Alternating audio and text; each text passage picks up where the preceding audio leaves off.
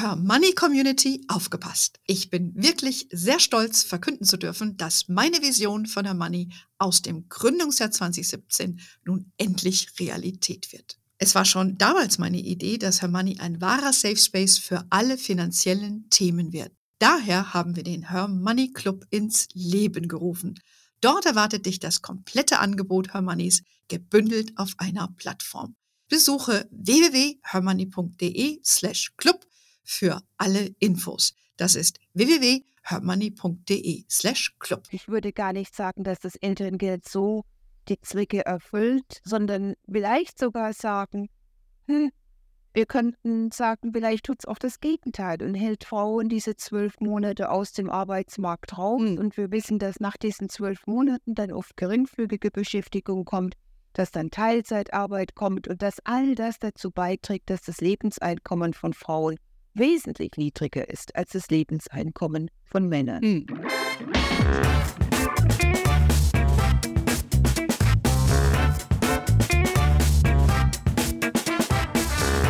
Ich begrüße euch super herzlich zum Her Money Talk, dem Geld- und Karriere-Podcast für Frauen. Ein Thema, das aktuell die Gemüter vieler Familien und Frauen erhitzt, sind die geplanten Einsparungen beim Elterngeld für Paare, die mehr als 150.000 Euro im Jahr verdienen. Wir wollen uns heute mal den Status quo anschauen, die geplanten Änderungen und vor allen Dingen die Auswirkungen, die sich daraus potenziell ergeben. Dazu konnte ich die renommierte Soziologin Prof. Dr. Jutta Almendinger für ein Expertinnen, muss ich ja schon sagen, Gespräch gewinnen.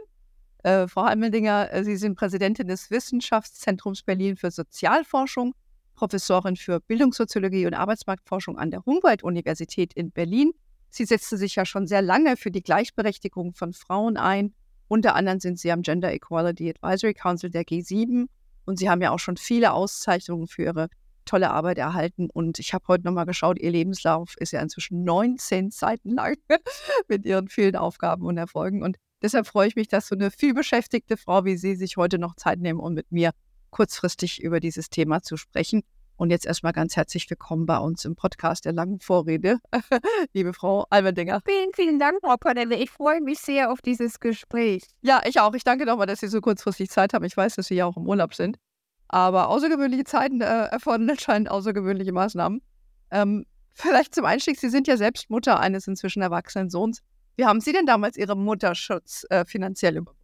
Auch der Mutterschutz wird ja von allen Beschäftigten und für alle Beschäftigte überbrückt. Also wir reden hier nicht über den Mutterschutz. Ich war damals schon Beamtin, ich hatte damals schon die Professur, als ich das Kind bekam. Ich nahm den Mutterschutz natürlich, das ist ja auch gesetzlich geboten. Aber ich nahm äh, damals äh, nicht äh, das sogenannte Erziehungsgeld oder wie man sagte, das Babyjahr, weil ich gleich weiterarbeiten wollte. Das war mir ein Bedürfnis, dem Kind ging es prächtig. Äh, und ich hatte ja eine Arbeit als Professorin, die ich mir auch äh, eigentlich ganz gut aufteilen konnte und hatte sehr viel auch familiären Support. Mhm. Okay, also für Sie war das, sage ich mal, als Beamtin dann relativ einfach zu managen. Aber als Angestellte wäre es genauso einfach gewesen. Ich glaube, und äh, natürlich ist man auch als Selbstständige, was den Mutterschutz als solchen betrifft. Aber natürlich galten damals andere Regelungen. Ja. Das muss man schon sagen. Und man muss auch sagen, dass ich äh, sieben Jahre zuvor in Amerika war, also bin gerade zurückgekommen aus den USA und kannte es auch gar nicht anders, weil viele andere Länder ja solche Sozialleistungen gar nicht zahlen. Also. Ja, ähm, das kann ich gut verstehen. Ich habe selber lange im Ausland gelebt, beziehungsweise in den USA. Auch in der Schweiz ist es übrigens heute immer noch so. Da gibt es gar kaum irgendwelche. Das ist richtig und da sitze ich auch gerade. Ach so, genau, sind Sie, genau ähm, dann kennen sie sich ja da aus, weil wir bei uns äh, auch im, in unserem Kosmos natürlich auch Frauen haben, die in der Schweiz leben und arbeiten und da hört man das dann und äh, das ist schon sehr krass, das ist ja nicht so weit von uns. Ne? Ähm, aber bei uns ist es ja komplett anders. Also ich habe nochmal ganz kurz geschaut, die Regelung vom Elterngeld sieht ja jetzt vereinfacht ausgedrückt so aus, dass man nach der Geburt eines Kindes bis zu 14 Monate ein äh, Elterngeld bekommen kann, wenn die Frau, ich glaube aber es gilt auch für den Mann, weniger oder gar nicht arbeitet. Und das gilt ja für Paare, die ein Haushaltseinkommen von bis zu 300.000 haben. Und das Elterngeld beträgt dann zwischen 300 und 1800 im Monat, was eigentlich schon viel Geld ist und richtet sich nach dem Einkommen, das man vor der Geburt verdient hat. Ein bisschen äh, kompliziert alles, wenn man da sich mit befasst. Und Die Bundesfamilienministerin äh, Lisa Paus, die hat ja für nun angekündigt, dass sie das absenken will, diese Grenze von 300.000 runter als 150.000. Ja? Ähm, das gab natürlich einen riesen Aufschrei. Was halten Sie denn von dem Vorschlag? Sehen Sie das, wie, wie manche sagen, dass es ein Rückschlag ist für die Gleichberechtigung? Das behauptet ja sogar die Familienministerin selbst von sich.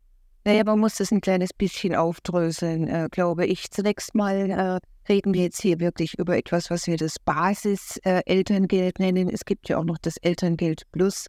Und da kann man tatsächlich auch noch Teilzeit erwerbstätig sein. Das wird ja oft zunehmend in Anspruch genommen.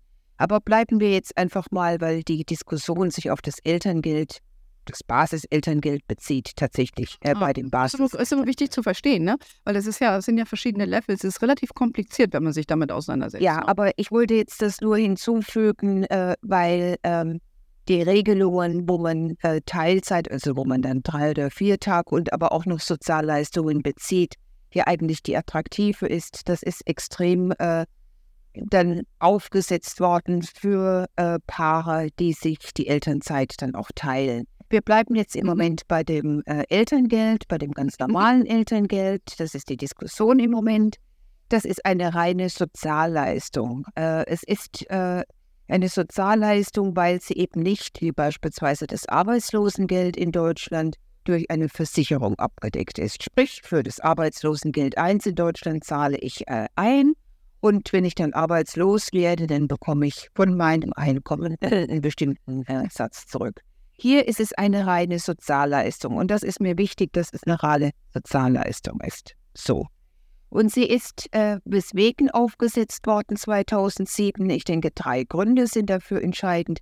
Der eine Grund ist, dass man äh, Müttern wie Vätern eine Zeit äh, jenseits der Erwerbsarbeit äh, zukommen lassen wollte. Das Zweite ist, dass man äh, diese Zeit so ausgestaltet, dass man das eigene Lebens- oder das Ein Einkommensniveau so einigermaßen halten kann. Deshalb äh, bekommen ja äh, Personen mit einem hohen Einkommen viel mehr äh, als Personen mit einem niedrigen Einkommen. Also es ist sozusagen auf den Lebensstandard hinbezogen. Und zum Dritten äh, hat man bei diesen 14 Monaten ja zwei Monate äh, der nur für die andere Person geltende Elternzeit drinnen. Das heißt, eine Person alleine würde nie 14 Monate bekommen. Das bekommt man nur dann, wenn die andere Person, und das ist meistens der Mann, mindestens zwei Monate nimmt. Also 12 plus 2 ist bei uns dieses Modell. Das nur noch mal äh, so zur Rahmung. Ja, wichtig zu verstehen. Hm. Was halte ich jetzt davon? Ich meine, vorab muss man sehen, dass wir in einer außerordentlich prekären Haushaltslage im Moment sind. Das ist hauptsächlich gegeben durch äh, die ganzen Anforderungen, äh, klimaneutral zu werden. Also äh, Defossilisierung ist das Stichwort, Dekarbonisierung, Klimawandel, das kostet und äh, da müssen wir einfach rein. Und unsere Entscheidung, uns für die Ukraine äh, sozusagen aufzustellen, uns hier solidarisch zu zeigen, auch das belastet den Haushalt mhm. sehr. Aus diesem Grund sagte der Finanzminister zu Frau Paus, unserer Familienministerin, es muss hier auch in ihrem Etat gespart werden, wie bei den meisten anderen auch. Der einzige Haushalt, der nicht äh, von äh, sozusagen Einsparungen betroffen ist, ist das Verteidigungsministerium unter Herrn Pistorius. Hm. Und äh, was Herr Lindner jetzt äh, zu seiner Kollegin sagte, war, dass er eigentlich davon ausgeht, dass man diese 65 Prozent, die man jetzt von dem letzten Einkommen bekommt, senken kann, dass man es senken kann, vielleicht auf 60 oder auf 55 Prozent, sodass man so Einsparungen erzielt. Und da sagte die Ministerin, nein, das macht sie nicht so, sondern sie schneidet einfach die Grenze ab äh, und äh, reduziert von diesen 300.000 auf 150.000. Mhm. So. Okay. Und Jetzt äh, komme ich nach diesem langen Umweg zu Ihrer Frage, was macht das jetzt mit der Gleichstellung? Das ist eine schwierige Frage, weil man ja da erstmal die Annahme trifft, dass dieses Elterngeld überhaupt etwas zur Gleichstellung beigetragen hat. Ja, ich entnehme da Ihrer Frage, dass Ihre Aussage, dass Sie das nicht so sehen. Ja, also zumindest äh, mit einem Zögern. Ja, jetzt schauen wir uns mal die Zahlen an. Von den äh, Müttern haben äh, in der Tat 98 Prozent dieses Elterngeld genommen. Mhm. Das ist also eine sehr beliebte Sozialleistung bei Müttern. Mhm. Äh, bei den Vätern äh, sind es aber nur 45 Prozent. Das heißt, nicht mal jeder zweite Vater hat überhaupt Elternzeit genommen. Hm. Und noch nicht und mal die zwei Monate. Und jetzt kann man äh, neben dieser Frage, nehmen die überhaupt Elterngeld, äh, fragen, wie lange nehmen die Elterngeld? Mhm. Und äh, wenn man das für Frauen berechnet, dann nehmen sie die volle Zeit. Mhm. Und bei den Männern, also da ist der Durchschnitt, der liegt der Durchschnitt, ja, liegt bei äh, über zwölf Monate. Die über zwölf Monate ergeben sich ausschließlich darum, dass da noch Geschwistermonate und Elterngeld plus und so weiter und so fort dazu kommt. Das mhm. brauchen wir jetzt nicht zu behandeln. Bei den Männern äh, ist der Durchschnitt bei 1,5 Monate.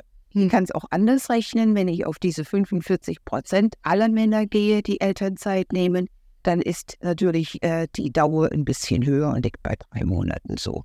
Und jetzt ist die Frage, ist dieses Glas halb leer oder ist das Glas mhm. halb voll? Ähm, mhm.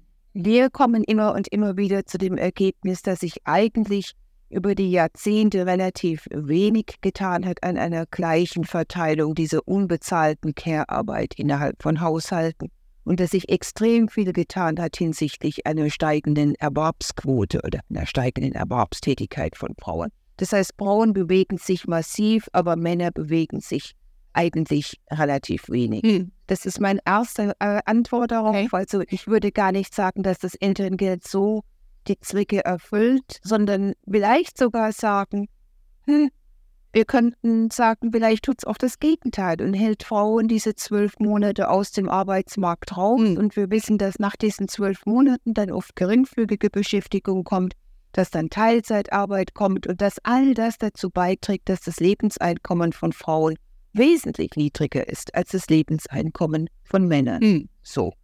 Das könnte man jetzt kontrafaktisch mit anderen Ländern vergleichen, wo es diese Regelungen nicht gibt. Und dann sieht man in der Tat, dass Frauen schneller wieder einsteigen. Ich möchte das normativ jetzt gar nicht bewerten. Mhm. Äh, was ich aber doch bewerten möchte bei diesem ganzen Hype im Moment, ist die Tatsache, dass gerade sehr gut verdienende Männer nicht äh, Elternzeit nehmen oder außerordentlich selten Elternzeit nehmen und dass auch sehr gut verdienende Frauen eigentlich nicht die Frauen sind, äh, die lange Elternzeit nehmen. Mhm.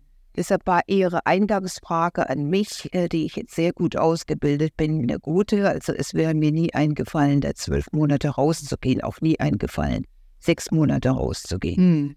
Ähm, das heißt, äh, jetzt alles zusammengenommen, ich wäre skeptisch und gehöre nicht zu jenen, durchaus auch zu Wissenschaftlerinnen und Wissenschaftler, die jetzt in dieser Kappung eine Katastrophe sehen. Ich tue es auch deshalb nicht, weil es tatsächlich die oberen 5% der Einkommensverteilung betrifft und ich davon ausgehe, dass mit einer Übergangszeit, die wir allerdings brauchen, sich diese Paare finanziell für diese Monate aufstellen.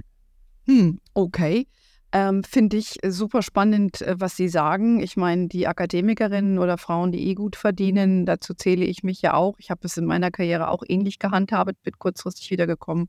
Ist auch meine Beobachtung, dass die Frauen schneller wiederkommen. Ist auch eine Frage, warum ist das so und warum bleiben diejenigen, die niedrig bezahlten Jobs haben, dann eher ein Jahr zu Hause? Finde ich auch mal interessant äh, zu beobachten. Ähm, aber das heißt, Sie sagen eigentlich, Sie, Sie, Sie sagen ja eigentlich, wenn man so aktuell die Gesellschaftsdebatte verfolgt, ist ja eher eine unpopuläre Meinung. Ja? Man, wenn man LinkedIn und alle Kanäle verfolgt, dann schreien alle auf und sagen, meine Güte, ja, geht gar nicht, jetzt nehmt immer hier das auch noch weg und äh, wie soll das werden? Also diese Meinung scheinen Sie ja dann nicht so zu vertreten. Nein, das ist richtig, weil wenn ich die Pistole auf die Brust gesetzt bekomme und der Frage nachzugehen habe, ob ich das soziale über oder unter eine Gleichstellungspolitik setze. Das sind ja zwei ganz ja. unterschiedliche ja. Ungleichheitsindikatoren äh, einer Gesellschaft. Also haben alle Menschen so etwas wie einen Mindestlebensstandard mhm. äh, oder können alle, dann würde ich sagen, das ist für mich wirklich die absolut zentrale Frage. Das ist für mich das Wichtige, dass äh, die Personen Kinder haben können, dass sie auch äh, da rausgehen können. Und das können Frauen, äh, die äh, weniger verdienen oder in Haushalten sind mit einem niedrigeren äh, Haushaltseinkommen, äh, bei weitem nicht so gut mhm. wie diese Frauen, über die wir hier reden. Mhm. Und äh, erst wenn sozusagen diese sozialen Dinge erfüllt sind, dann würde ich sagen, müssen wir reden über die äh, Geschlechtergerechtigkeit. Mhm. Das ist für mich schon irgendwo abgestuft. Und was das zweite Moment ist, was mich zu meiner Meinung bringt, ist, dass es doch äh, wirklich äh, sehr stark eine relativ kleine Population mhm. von Paaren betrifft. Mhm.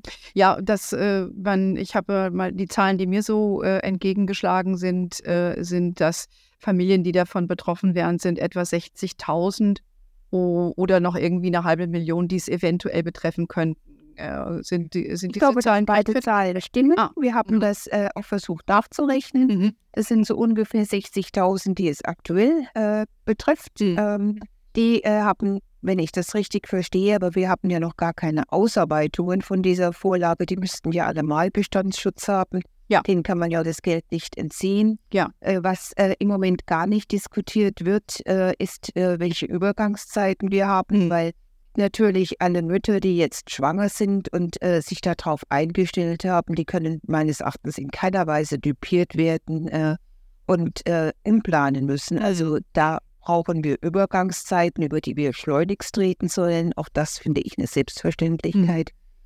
Und von daher stimmt sowohl die Zahl von 60.000 als auch die Zahl, äh, die ja, ich glaube 450.000, die ist natürlich, wenn man einen Altersbereich von Personen in Deutschland unter 50 Jahren ansetzt, das ist so hoch für Frauen, aber für Männer äh, würde ich das jetzt mal so stehen lassen. Das ist also eine sehr, na sagen wir mal, eine sehr großzügige Berechnung, aber auch dann komme ich auf 450.000. Aber auch mit 450.000 bin ich noch nicht mal bei äh, 5 Prozent äh, der Bevölkerung. Also mhm. es ist tatsächlich eine Elite und wir haben es hier, äh, wenn ich das hart sagen darf, mit einem Diskurs von reichen Personen zu tun, die also gemessen an der Einkommensverteilung in Deutschland wirklich oft viel mehr Geld haben, als sie selbst denken, dass sie Geld hm. haben. Ja, ja, ich meine, das ist, wenn man rein die Zahlen betrachtet, äh, was so ein Durchschnittsverdiener hat und eine Durchschnittsfamilie, dann, dann mag das so sein. Aber das Argument, was ja auch angeführt wird, es gibt viele ähnlich verdienende Paare, ja, wenn, äh, und, und die haben jetzt Angst, die kommen ja, wie man äh, weiß, auch viel selber aus einfachen Verhältnissen, haben studiert, hart gearbeitet und haben jetzt natürlich Angst, dass äh, sie sich das nicht mehr leisten können, ein Kind zu bekommen und dass gerade diese Gruppe der Akademiker noch weniger Kinder produziert. Und da stellt sich schon so ein bisschen die Frage, wenn ich hier in einer Stadt wie München lebe und habe ein Einkommen von 150.000 Euro, ist das wirklich viel Geld. Na, also gut, da muss ich jetzt gleich äh, ganz viele widersprechen äh, oder Einwürfe äh, leider äh, vorbringen. Das eine ist, also es ist ja sehr unwahrscheinlich, dass diese Familien, äh, wo sich äh, tatsächlich das Verdienst ungefähr gleich verteilt, mehrheitlich aus einfachen Verhältnissen kommen. Weil wir wissen, dass in Deutschland es verdammt schwierig ist, eine gute Ausbildung aus einfachen Verhältnissen mhm. zu schaffen. Also das ist empirisch äh, nicht richtig. Äh, da mögen auch natürlich Paare äh, darunter sein, die aus einfachen Verhältnissen kommen, aber es werden wenige sein. Hm. Das ist ja der ganz große Diskurs, den wir haben mm, in, äh, und mit äh, unserem Bildungssystem, welches einfach äh, diesbezüglich versagt, den Kindern gleiche Chancen zu geben, unabhängig vom Elternhaus. Mm. Das Zweite, was Sie sagten, naja, die können sich da ihre Mieten da nicht mehr leisten, da würde ich sagen, das gilt natürlich auch für die 95 Prozent der Paare ähm, sonst. Äh, ja, also, und die eben äh, aber keine Ausweichmöglichkeiten haben und meines Erachtens auf dieses Geld sehr viel mehr angewiesen sind, weswegen ich durchaus mit Frau Paus, das sagte ich ja eingangs schon, gegangen bin, lieber äh, lassen wir diese 65 Prozent äh, und gehen nicht runter auf 55 Prozent und kappen die oberen 5 Prozent, als dass wir bei allen tatsächlichen Flurschaden anrichten hm. und sich niemand mehr etwas leisten kann. Hm. Okay, ich verstehe. Also vielleicht äh, leben wir ja auch oder viele von uns Frauen, die dieses Thema so aktiv auch äh, sehen und auch auf LinkedIn, leben wir auch in unserer eigenen Bubble vielleicht so ein bisschen. Ähm, das, das mag ja vielleicht dann auch sein. Ne? Ich meine, Sie haben ja naja, Zahlen. Ich sage, sage mal so, es ist äh, natürlich selbstverständlich und ich möchte das jetzt auch äh, überhaupt nicht äh, irgendjemandem strittig machen. Auch ich würde genauso funktionieren, äh, dass man äh, die äh, eigene Position immer an dem vorgängigen Einkommen misst. Mhm. Deshalb gibt es ja das Elterngeld. Viele aus meiner Bubble, äh, meine Studierenden und so etwas sagen, ja, also Hallo, warum sind denn nicht alle Kinder gleich? Also mhm. warum bekommen denn die Personen je nach ihrem Einkommen? Das ist ein Matthäus-Effekt. Viele, die Geld haben, die bekommen dann gerade noch mehr Geld. Äh, ich habe hier äh, ein anderes Fach studiert, in dem man weniger verdient. Äh, ich mache genauso einen wichtigen Job und bekomme dann weniger Geld. Das ist unfair. Alle Kinder sollten gleich viel oder alle Eltern mhm. sollten gleich viel bekommen. Mhm. Das muss man sehen. Aber jetzt nochmal mhm. zu dieser Konstellation, die Sie ja zu Recht rausgreifen. Beide verdienen gleich viel. Wir reden nicht um 150.000, wir reden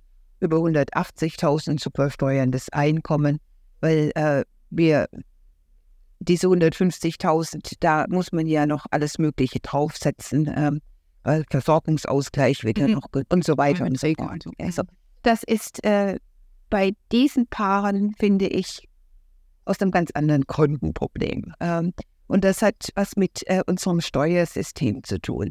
Wenn äh, zwei Personen wirklich den gleichen Betrag oder ungefähr das gleiche verdienen, dann können sie ja leider nicht profitieren von äh, dem Ehegattensplitting. Das Stimmt. ist ja so geschnitten, mhm. dass äh, wenn man sehr ungleich verdient, dann wirklich große äh, Steuervorteile hat. Diese Paare, die können von daher zwei Dinge jetzt nicht sehen. Sie bekommen äh, keine Steuererleichterungen und sie bekommen jetzt kein Elterngeld. Also ich sehe eher da das hm. Problem, weswegen ich äh, schon eingangs der Diskussion immer wieder sagte, also was es eigentlich bräuchte, ist, dass man das Ehegattensplitting und die hm. vollkommen falsche Incentivierung äh, abschafft damit hätte der Bundesfinanzminister Milliarden, also da reden wir da nicht über die paar lächerlichen Millionen, um die wir uns jetzt hier streiten. Da geht es um Milliardenbeträge, äh, die der Bund dann mehr hätte. Die könnte man wesentlich sinniger einsetzen ähm, und äh, müsste jetzt an dieses Instrument gar nicht dran. Und gerade diesen hm. gleich äh, verdienenden Paaren, die ja unsere Vorzeigepaare sind, ja, mhm. die sind ja die egalitären Paare. Stimmt. Die hm. ähm, wäre da nicht im Besonderen getroffen, wobei ich, wenn ich jetzt über Gleichverdienende spreche, tatsächlich über äh, Personen spreche, die äh, pro Monat, äh, ja, sagen wir mal, äh, mindestens, äh, also wenn da nur eine Person arbeitet, noch 5000 äh, Euro haben sollten mhm. netto. Mhm. Ja, aber man merkt ja schon an dem Gespräch, dass das jetzt hier gar nicht so ganz einfach ist, ne? Und sich auf und auf ein paar Schlagzeilen reduzieren lässt, so nach der Art, jetzt wird es gecuttet, ich kriege nichts mehr. Es ist ja schon ein sehr vielschichtiges äh, äh Konstrukt, weshalb es mir eben auch wichtig war, mit Ihnen das Gespräch zu suchen.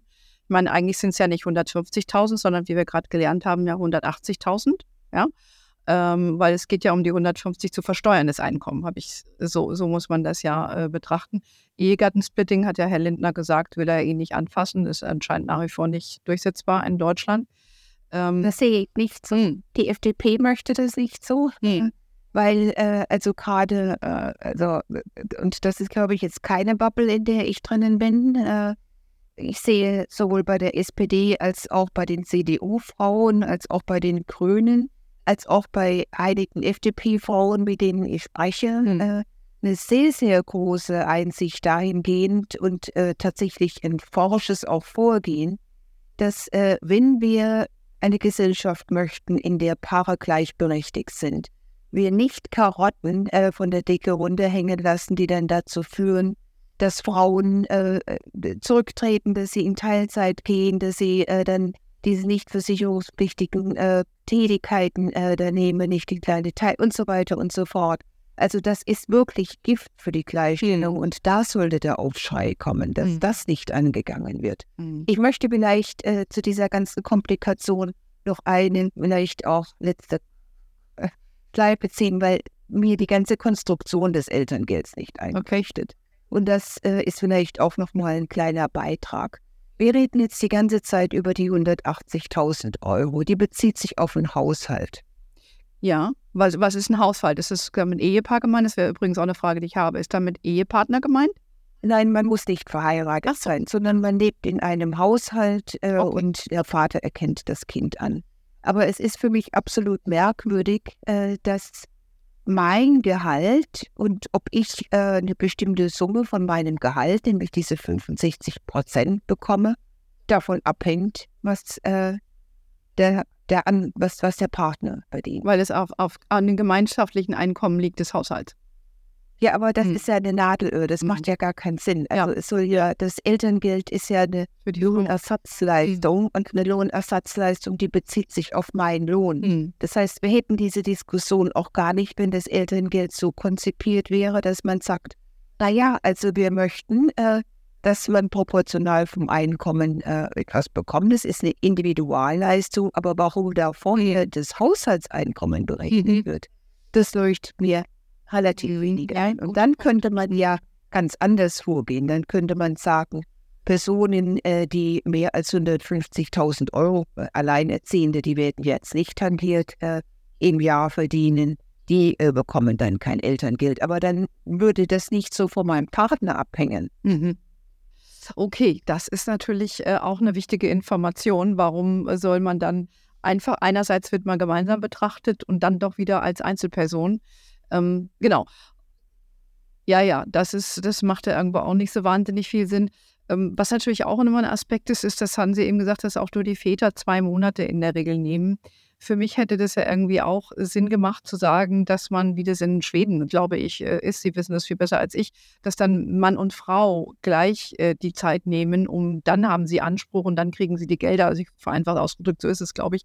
Das ist ja bei uns, vielleicht war das so die Intention, Sie haben ja geschildert, das äh, ging so ein bisschen in die Richtung, aber jetzt hat es ja mehr herauskristallisiert, dass die Männer eben gefühlt diese zwei Monate nehmen, ja, und auch nicht alle, wie wir wissen, 50 Prozent. Also nicht mal die Hälfte. Genau. Nicht mal die Hälfte. Also ist, wichtig. ist ja. das, genau, ja, 45 Prozent, ich habe das extra aufgeschrieben.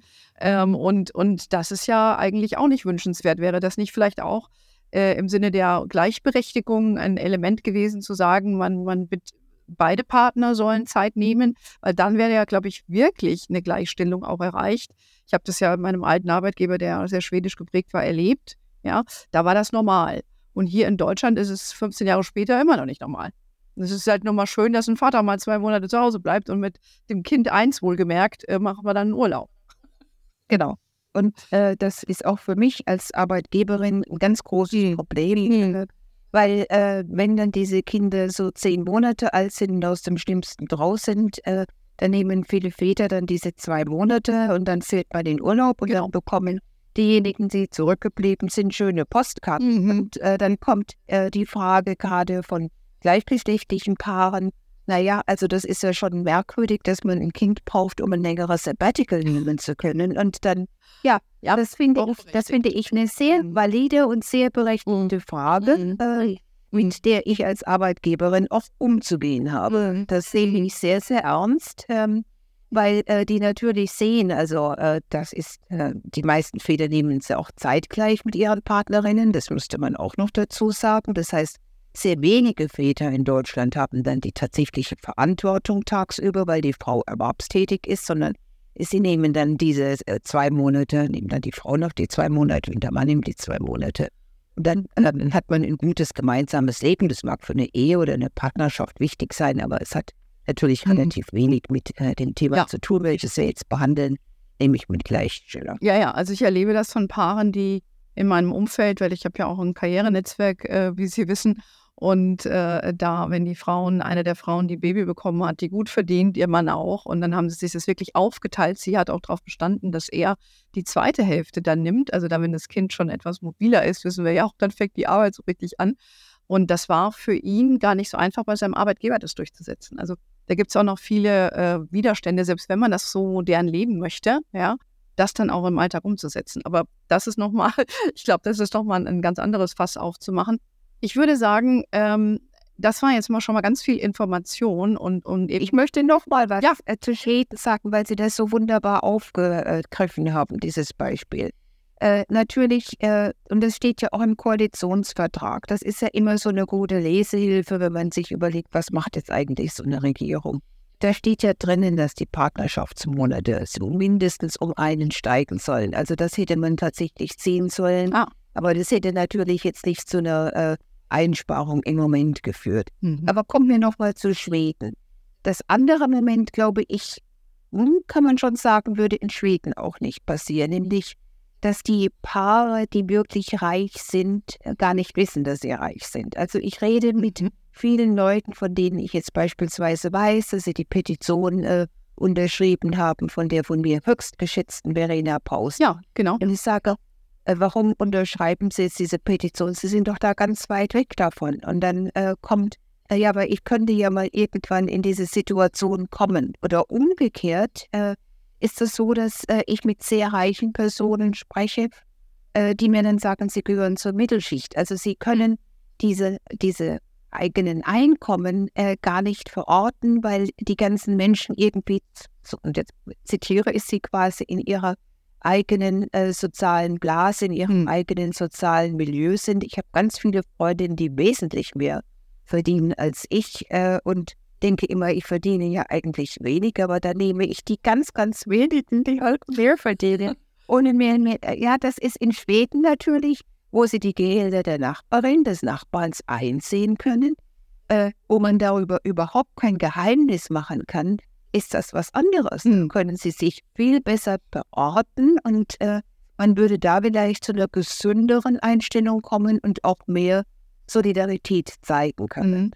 Ja, interessant, ne? interessanter Hinweis. Und äh, aber man darf natürlich auch nicht vergessen, die machen das ja schon ganz, ganz viele Jahre. Ne? Das ist ja schon Bestandteil deren DNA sozusagen oder DNS heißt es auf Deutsch. Ja, aber so einen kleinen Einstieg, hm. das wäre doch mal hm. ganz gut. Ja, aber ich sehe schon, wir haben hier noch wirklich was an, an Arbeit vor uns. Sie haben ja auch gesagt, Sie sehen auch den sozialen Aspekt bei diesem Geld. Da haben wir jetzt auch so ein bisschen drüber äh, diskutiert. Und ähm, was wäre denn jetzt vielleicht auch Ihr Vorschlag stattdessen äh, an Frau Paus, wie sie, wie sie jetzt vorgehen sollte? Ähm, ich sage jetzt mal Stichwort äh, Kinderbetreuung, weil da scheitert es ja für viele.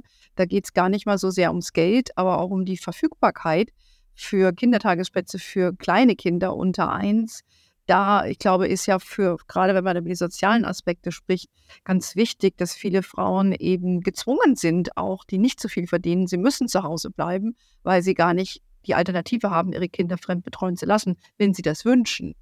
Ähm, würden Sie Frau Paus vielleicht raten, dass sie da auch ein bisschen noch mehr ansetzen soll, anstelle jetzt bei den in Anführungszeichen Reichen zu sparen? Ja, aber das sind dann Ausgaben, ähm, die Sie tätigen müssten. Ja, dann muss man wieder was ausgeben. Ja, aber aber ich bin, Frau Kokonelli, ich bin Ihnen sehr, sehr dankbar, dass Sie das sagen, weil ich in der Tat der festen Überzeugung bin, dass äh, die fehlenden Kindertagesstätten für unsere kleinsten Kinder und zwar zuverlässige und qualitativ hochwertige, dass das das Problem ist, äh, welches äh, hm. Frauen abhält. Und wenn wir heute, und das ist eine Untersuchung, die ich selbst äh, vor kurzem gemacht habe, wenn wir heute durch alle Schichten durchsehen und für Männer und Frauen sehen, dass sie, äh, sie alles andere als sicher sind, ob sie überhaupt Kinder wollen, dann wird hauptsächlich mhm. dieser Faktor genannt. Es werden nicht diese paar äh, Wochen oder Monate genannt. Das ist ein Langfristprojekt, Kinder zu haben. Das wissen Sie, das weiß ich.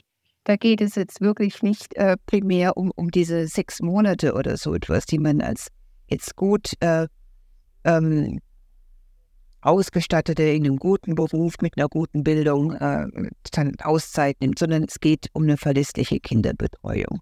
Und da müssen wir sowas von verdammt zulegen. Also ich lebe nicht in München mehr wie Sie, sondern in Berlin.